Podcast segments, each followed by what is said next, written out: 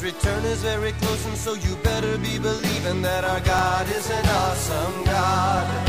Our God is an awesome God. He reigns from heaven above with wisdom, power, and love. Our God is an awesome God. Welcome to a service at Holy Life Tabernacle in Brookings, South Dakota.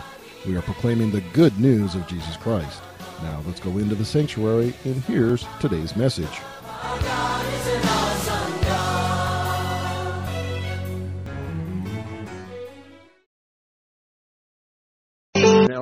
Going back to our salvations and so forth, the things that have happened to our lives uh, are, are uh, very amazing. You know, I met Jeannie. Uh, she brought Bibles to the underground church in Russia. You know that, in 1974.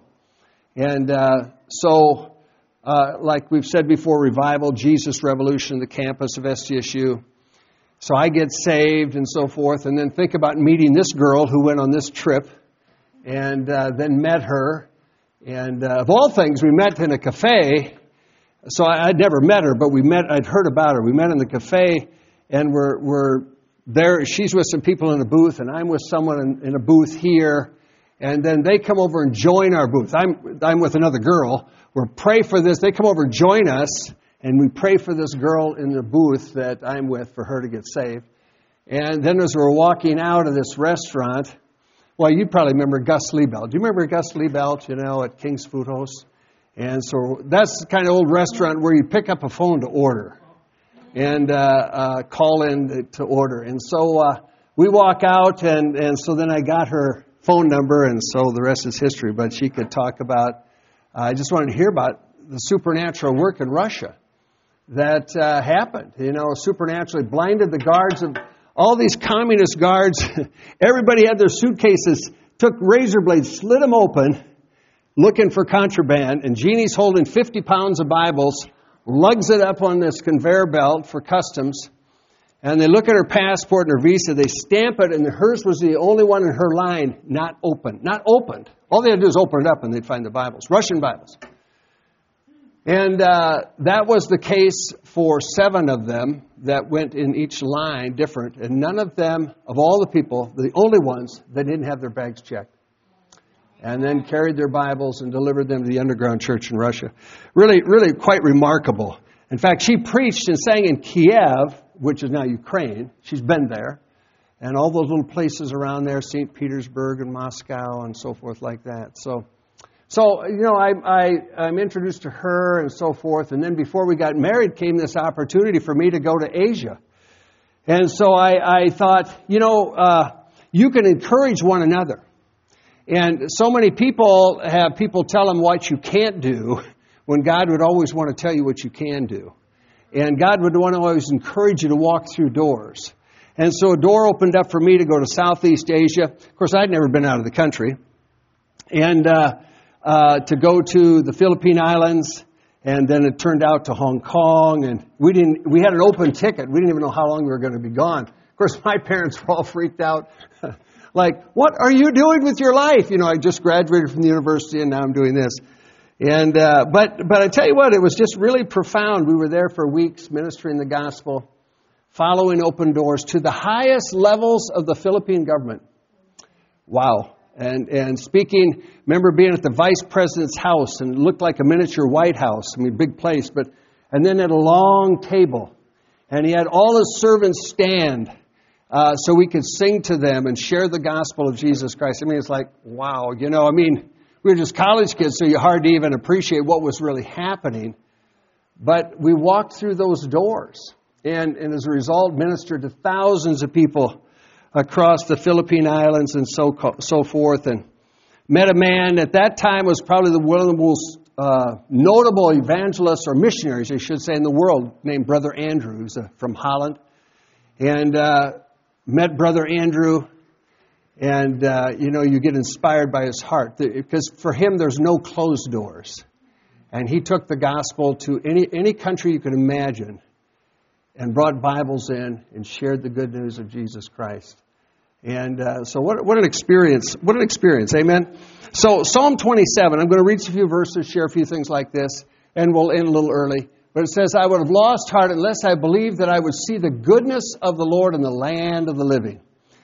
I tell you what, you can, you can lose heart. If you looked at the world and all the stuff going on, you could lose heart real quick. But hey, you got to have hope. Say hope. hope. Got to have hope that you're going to see the goodness of God in your time. In your time, in your life, in your circumstances, you want to believe to see the goodness of God. And of course, it says, wait in the Lord be of good courage. He will strengthen your heart. And I say, wait on the Lord. So, I mean, if you do it, waiting is like hopeful expectation. Hopeful that something good's going to happen. And I tell you what, when you just keep your eyes on Jesus, who's to say what God will do? I mean, uh, we talked about doors. You never know what that one door, what else it will lead to until you walk through it. But you got to walk through it. Amen. You can't, you can't just be sitting and waiting and sitting and waiting. Revival is one of those things that happens in people's hearts. People run all around to find revival. Revival is just in Jesus. It's just simply in Jesus. When you're in Christ, you can live in revival. Amen. You can. You can live with excitement. You can live with hope. You can have hopeful expectation that God is up to something good. And from the beginning of that time, Jeannie and I are getting saved and meeting and so forth. Uh, we get married and we pioneer non-denominational church, which in those days was unheard of. There weren't non-denominational churches. Every church was a denominational church. Now, of course, it's all common. It's actually the biggest thing in the world is non-denominational churches. You could take any denomination. In fact, you could put all the denominations together as far as evangelical denominations Non denomination is the biggest thing in the world. And it all began about the time we stepped out in faith. So, what, I mean, it wasn't us, you see, one of those Jesus things again. But from the United States, North America to Africa to Asia, all over, churches begin to mushroom up in that time frame. Wow. Really, really uh, uh, powerful. White knuckle faith, yeah. Hanging on, yeah. Adventure, yeah. But you know, uh, folks, God wants you to, you know, you step out. The fruit is at the, at the end of the branch. It's not in the trunk of the tree. So, so when everybody wants to always live in this place of safety and comfort and so forth, I tell you what, there's something about getting out there and experience something. You might make some mistakes here or there. Well, so what? Remember, the righteous man is not the sinner, like like uh, Brother Quincy was saying too. The righteous man might fall seven times; he just gets back up. But that's where there's excitement. That's where there's something happening that you think, wow, this is, this is powerful. We held, when we stepped out in faith, we held a gospel crusade. We actually did two years in a row. The armory downtown that they're going to uh, remodel now and build a motel, I guess, downtown and so forth. We held two gospel crusades there. And you'd think, uh, you know, we didn't even anybody in the church hardly, but we put signs across town and we had uh, some bands come, Christian bands, and led some worship, and and wow, you know, God moved and touched a lot of people's lives and so forth in those meetings, you know, and of course people wonder, well, who's doing this? We, no one ever did this in town. Well, no one ever did, but we did, and uh, uh, God really blessed people. In fact, there was a guy. Uh, that was at that time struggling. Him and his wife they filed for divorce, and uh, uh, all these things. He went out on the gravel road. He had his dog, he had his gun, and he had all the plans. He was going to shoot himself in the gravel road south part of town here. And he'd gotten a flyer about the crusade, and uh, so he parked his pickup, contemplating with his gun. His dog's there, and a voice came to him and said, Give the crusade a chance. And I thought, he did. He, I didn't know this guy. He came to these meetings and so forth. And a day or two after these meetings, we had lunch. He came to a little luncheon we had and so forth. And he had tears in his eyes to say how he planned to kill himself, but he didn't. Amen. And that maybe there was still hope for his marriage, and there was, and they got back together as time went on. But I think, oh, Lord, I mean, how, how neat is that, you know, that you want to do things like that? Psalm, Psalm 77 Psalm 77 I will remember your works, the works of the Lord. Surely I will remember your wonders of old. Now, I just want to say, you got to remember what God's done in your life. Too many, and that's the thing. So many people never take notes, never write anything down. If you don't do that, pretty soon you're in a tough day and you think, well, the Lord's never done anything, which is a big lie. He's done tons of things. He answers prayer all the time. He's doing things. And I'm not talking about gigantic things, but just things all the time in your everyday life. God blessing. So you got to remember the works of the Lord. Now, the best way to do that is write it down. Amen? Or record it. If you want to record it, do it that way. But I will meditate on all your work and talk of your deeds. So you want to talk about what God has done. I think a lot of Christians, they've succumbed to discouragement and so many things that now it's like they don't even have a testimony. They think, well, are you saved or not saved? If you're saved, you've got a testimony. Amen. And it's as simple as telling people what Jesus did for you. It's not complicated. It's not like you have to even know, you don't have to know a ton of Bible verse. The Gadarene, the guy delivered a demons, Jesus sent him out right away. And he went back to his hometown and told everybody what Jesus did for him. Right. Not complicated. So we have to remember, though, what Christ has done. Maybe for some people that was a long time ago, but I always want to rehearse those things. I tell people where I got saved. I tell people the grace of God, the goodness of God. I tell people I knew what I deserved, but I knew what I got. He's good, amen? So you want to talk about things the answers to prayer. Now, what that does, it helps other people in their lives. Because people will face adversity. You know, our daughter was sick. Well, we share the things we faced so that it can help other people. Isn't that right?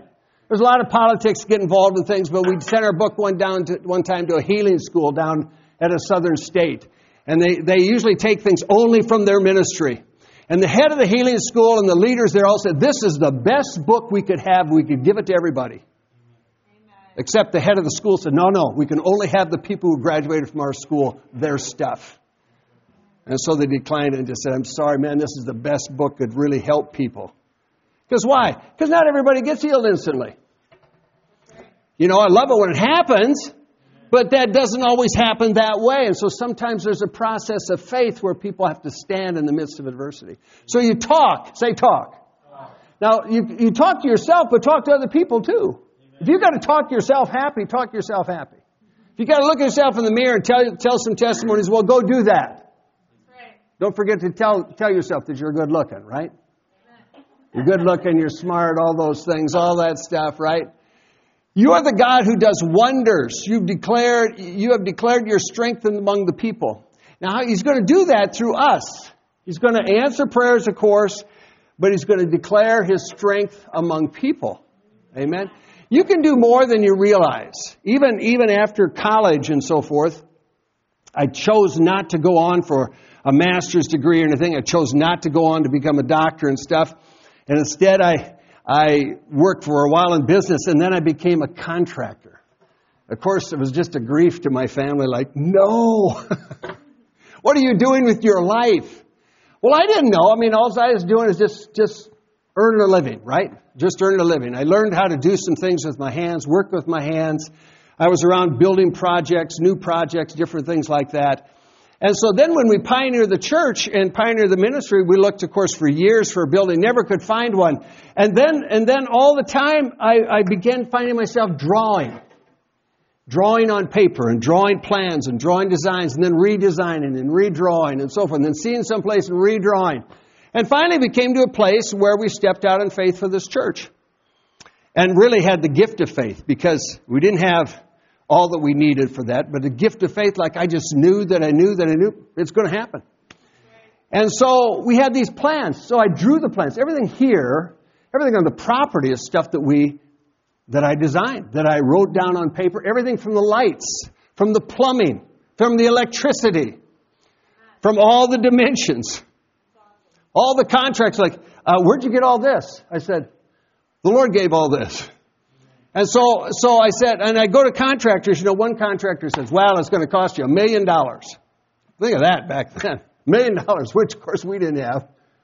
And I said, thank you very much. And then I took our plans, and so I went around to other contractors. And I said, uh, here's, here's something here. Can you do that? Yeah, I can do that. Where'd you get this? We got it from the Lord, you know and then had someone from uh, the Twin Cities, lumberyard had an outlet in the Twin Cities. They put all these plans then on paper, blueprints, they called them in those days. I don't know if they're blue anymore, but anyway, for 500 bucks. And so all the plans were down there, and all these subcontractors all came. Yeah, I can do that. Yeah, who did that? Well, I can do that. I said, You don't have to change anything, just do it this way. And we did it for one fifth of the cost. And, and uh, God just blessed. I mean, here, here we're in this building, you know, and so forth, and people sometimes wonder why it's warm, and it's like, well, it's warm because I blew in a semi load of insulation up there. I wanted to make sure it was warm. So I got up there and uh, lost a little weight in the sweat, but blew, so we got mounds of insulation so that the place is energy efficient. Back before the days where it was cool to be green, we were green.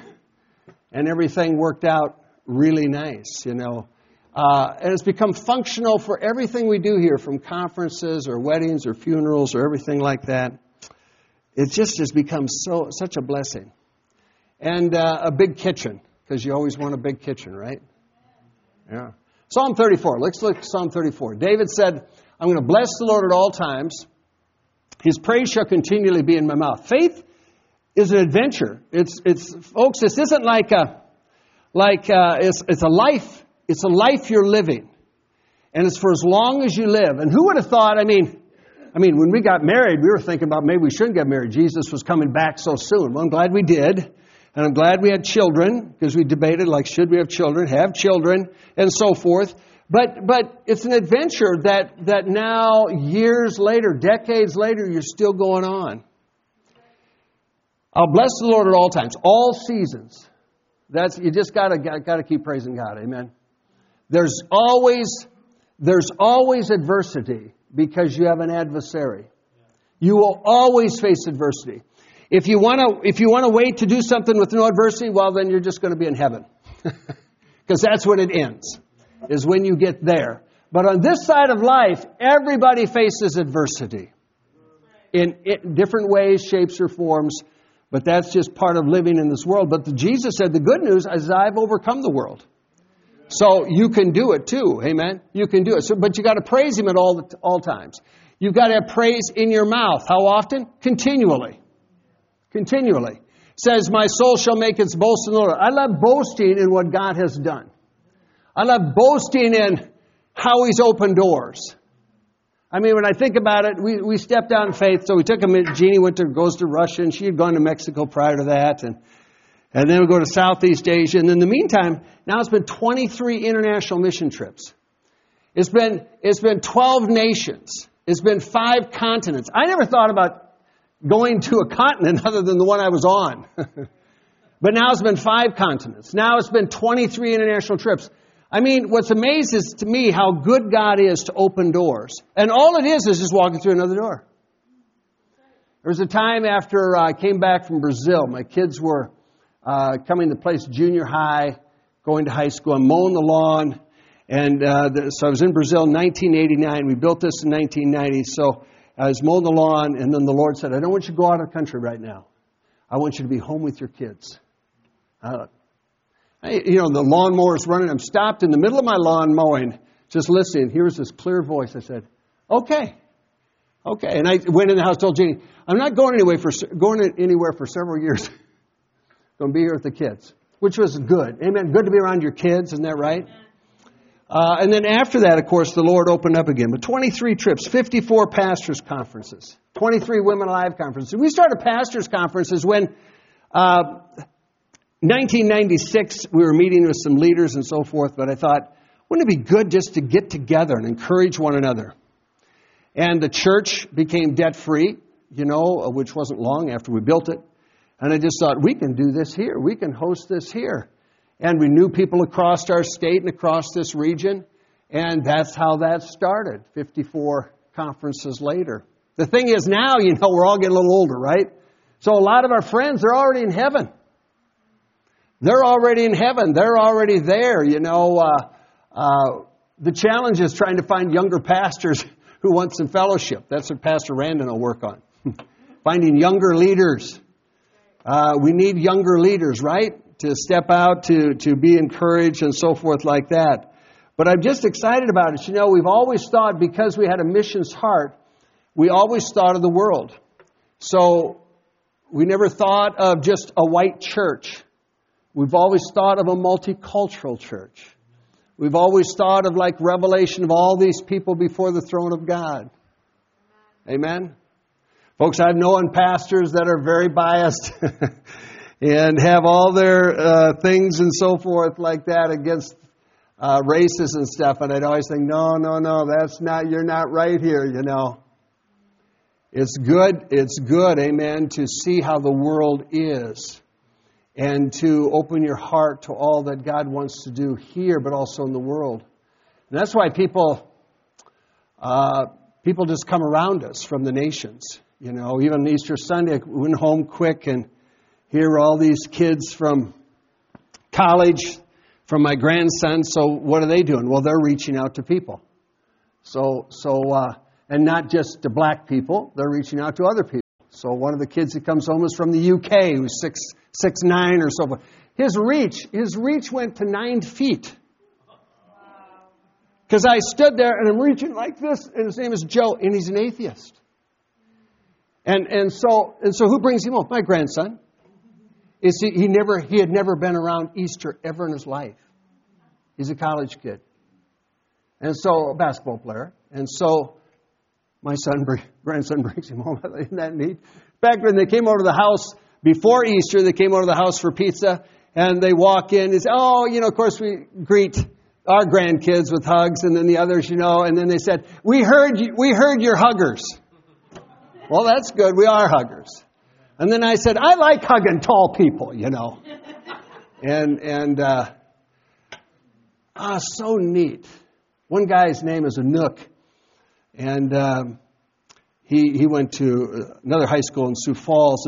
Six eight, and he's uh, African. And he uh, right away notices Jeannie's dress that it's not American. Most Americans don't even, oh, nice dress, nice dress I got on there. No, he knew right away it was international dress. And so the other kids are going to have pizza. He stops and he just wants to talk about what we're doing in other countries and talk about the Lord. It was real clear he had a relationship with Jesus. And I thought, oh, Lord, this is so good, you know.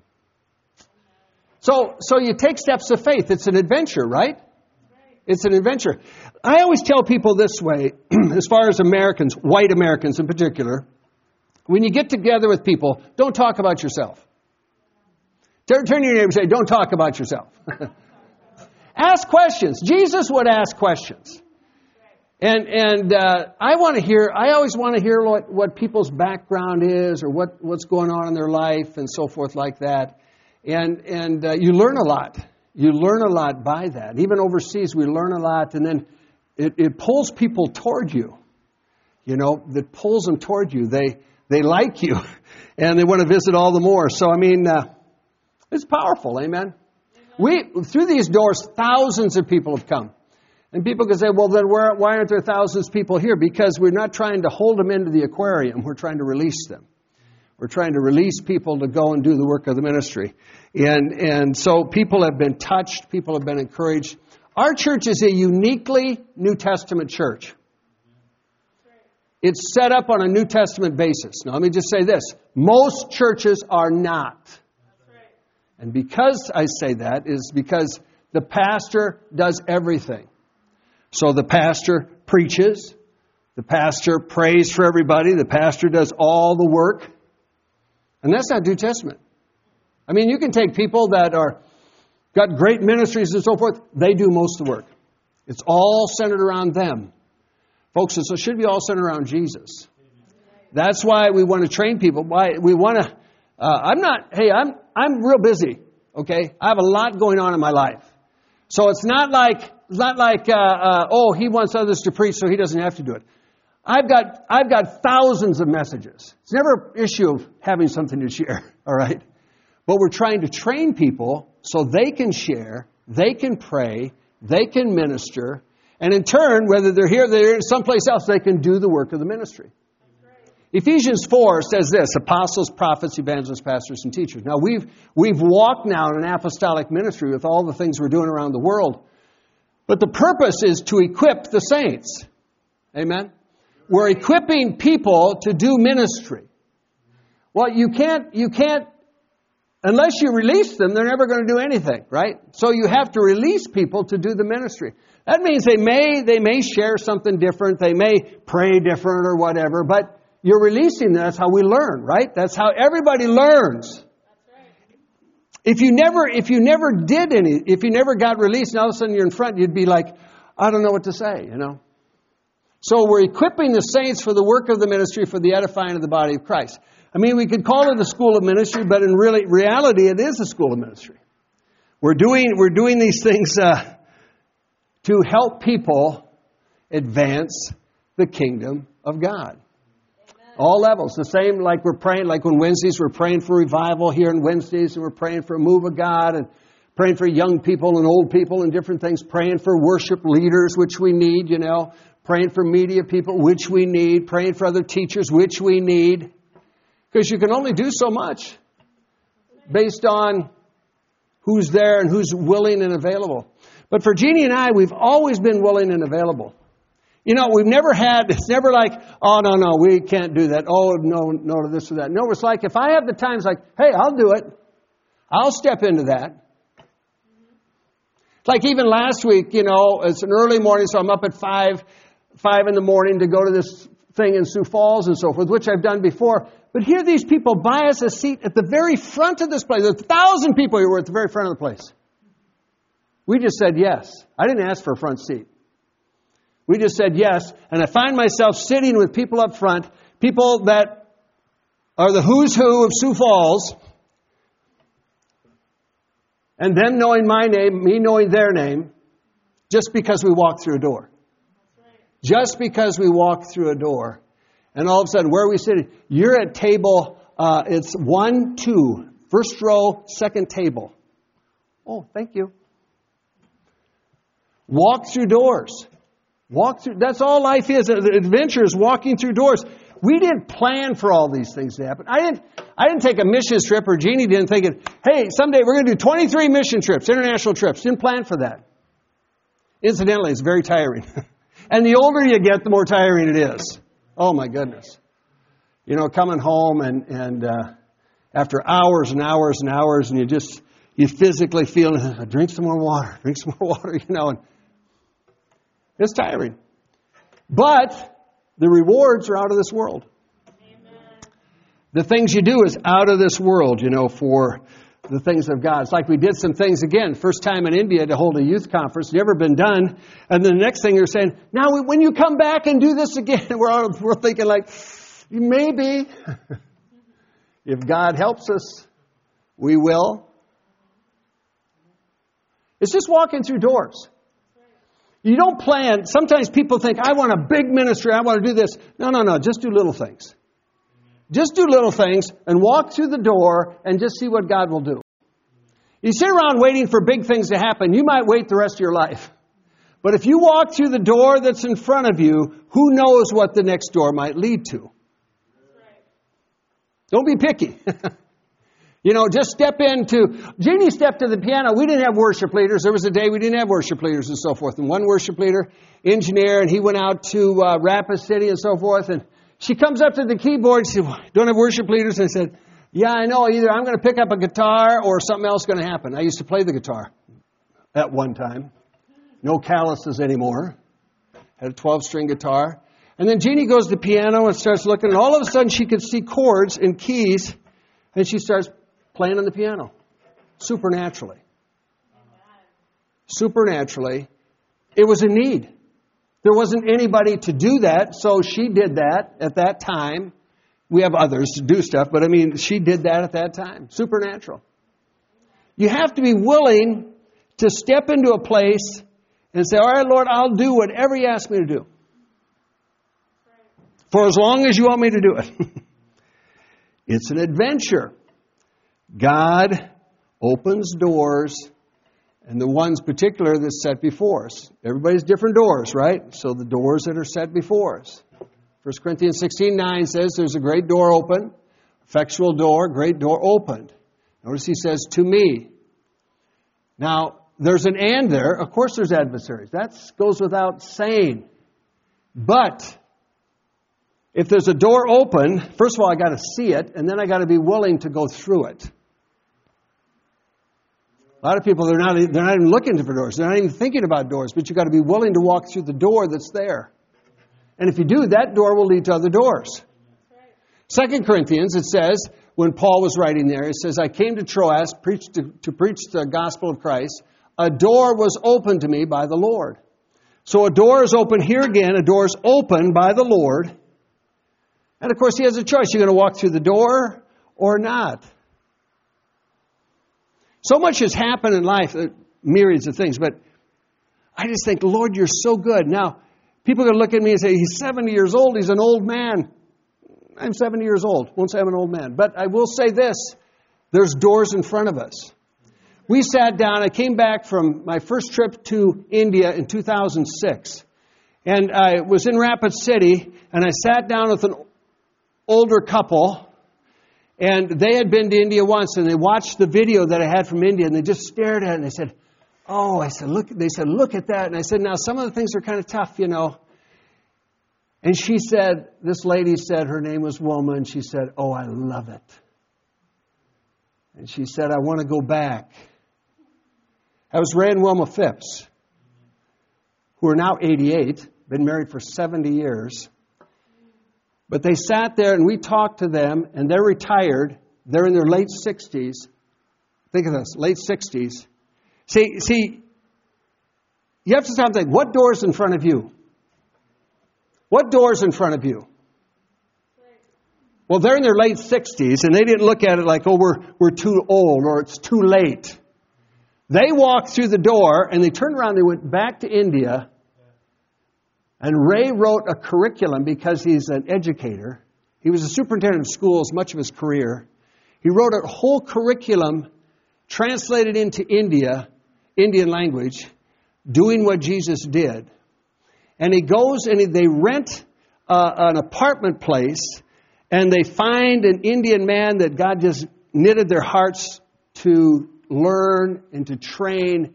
And they held meetings throughout India and they've established 2,000 churches. And that all happened after their late 60s. And it all happened because they chose to walk through a door. They chose, didn't look, didn't say, oh, it's too late for me. No, they chose to walk through a door. I think there's doors in front of all of us. I look at our lives for Jeannie and I, we've experienced some fantastic things. Only because we walk through doors. But those are our doors. Everybody's got doors of different kinds. And you start where you're at. Little doors or whatever, you start where you're at. I mean, one of those doors at one time for me was a subcontractor. I walked through the door, I was a subcontractor, making money. Then I went in the ministry and didn't have any money. but the Lord provides for us. All these things are available to all people. He is not, God does not discriminate against people to say, well, this person can do this or this person. No, the door is open. If it's doors there for you, then walk through it. Walk through it. Take advantage of the opportunity. Later, later this, uh, the next weeks and so forth, we're going to be in some churches in Des Moines, Iowa. It's just a mission trip. It's all interpretation, all that. It's a mission trip, but it'll be a fun mission trip. You know? And, and we're there to encourage, teach leadership and so forth. These are places we've been before, but we will teach and encourage, and, and uh, they're blessed. Walk through doors. Walk through uh, what you've got in front of you right now.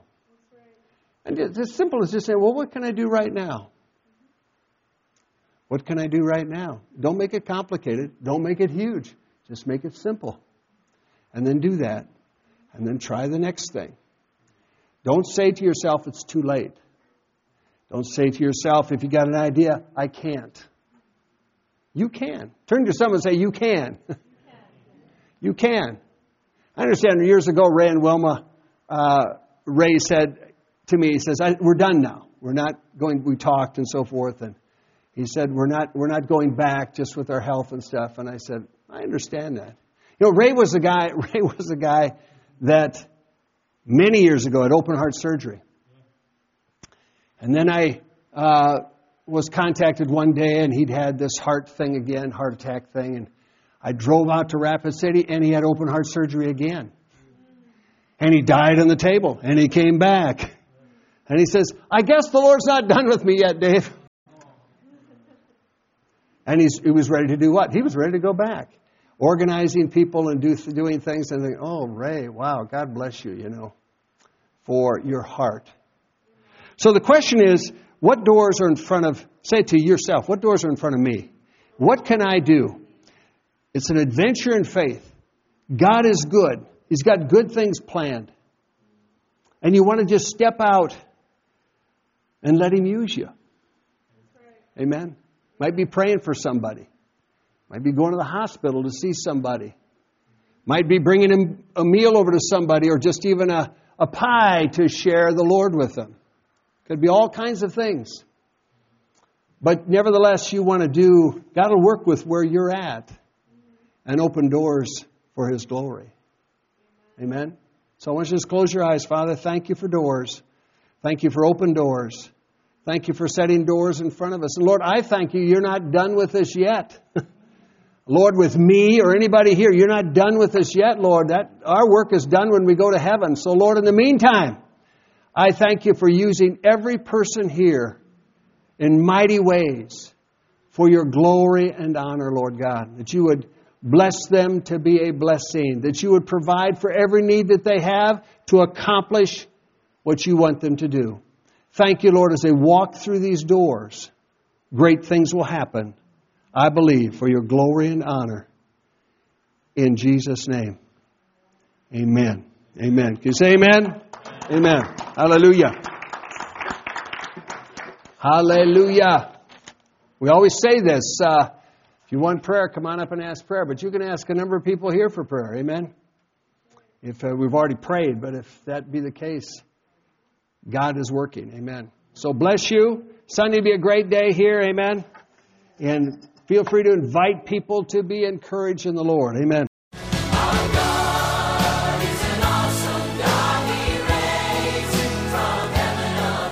Thank you for listening to this inspirational message. We trust that you were encouraged in your faith. For additional information or resources, please contact the church at 605 692 4616. You can email us at holylife at brookings.net or visit our website at holylifetabernacle.com. If you're in the Brookings area, please stop by to visit a service. We are located at 241 Mustang Pass, just off Main Avenue South. Our service times are Sundays at 10 a.m. and 6:30 p.m. Also Wednesday nights at 7. God bless you.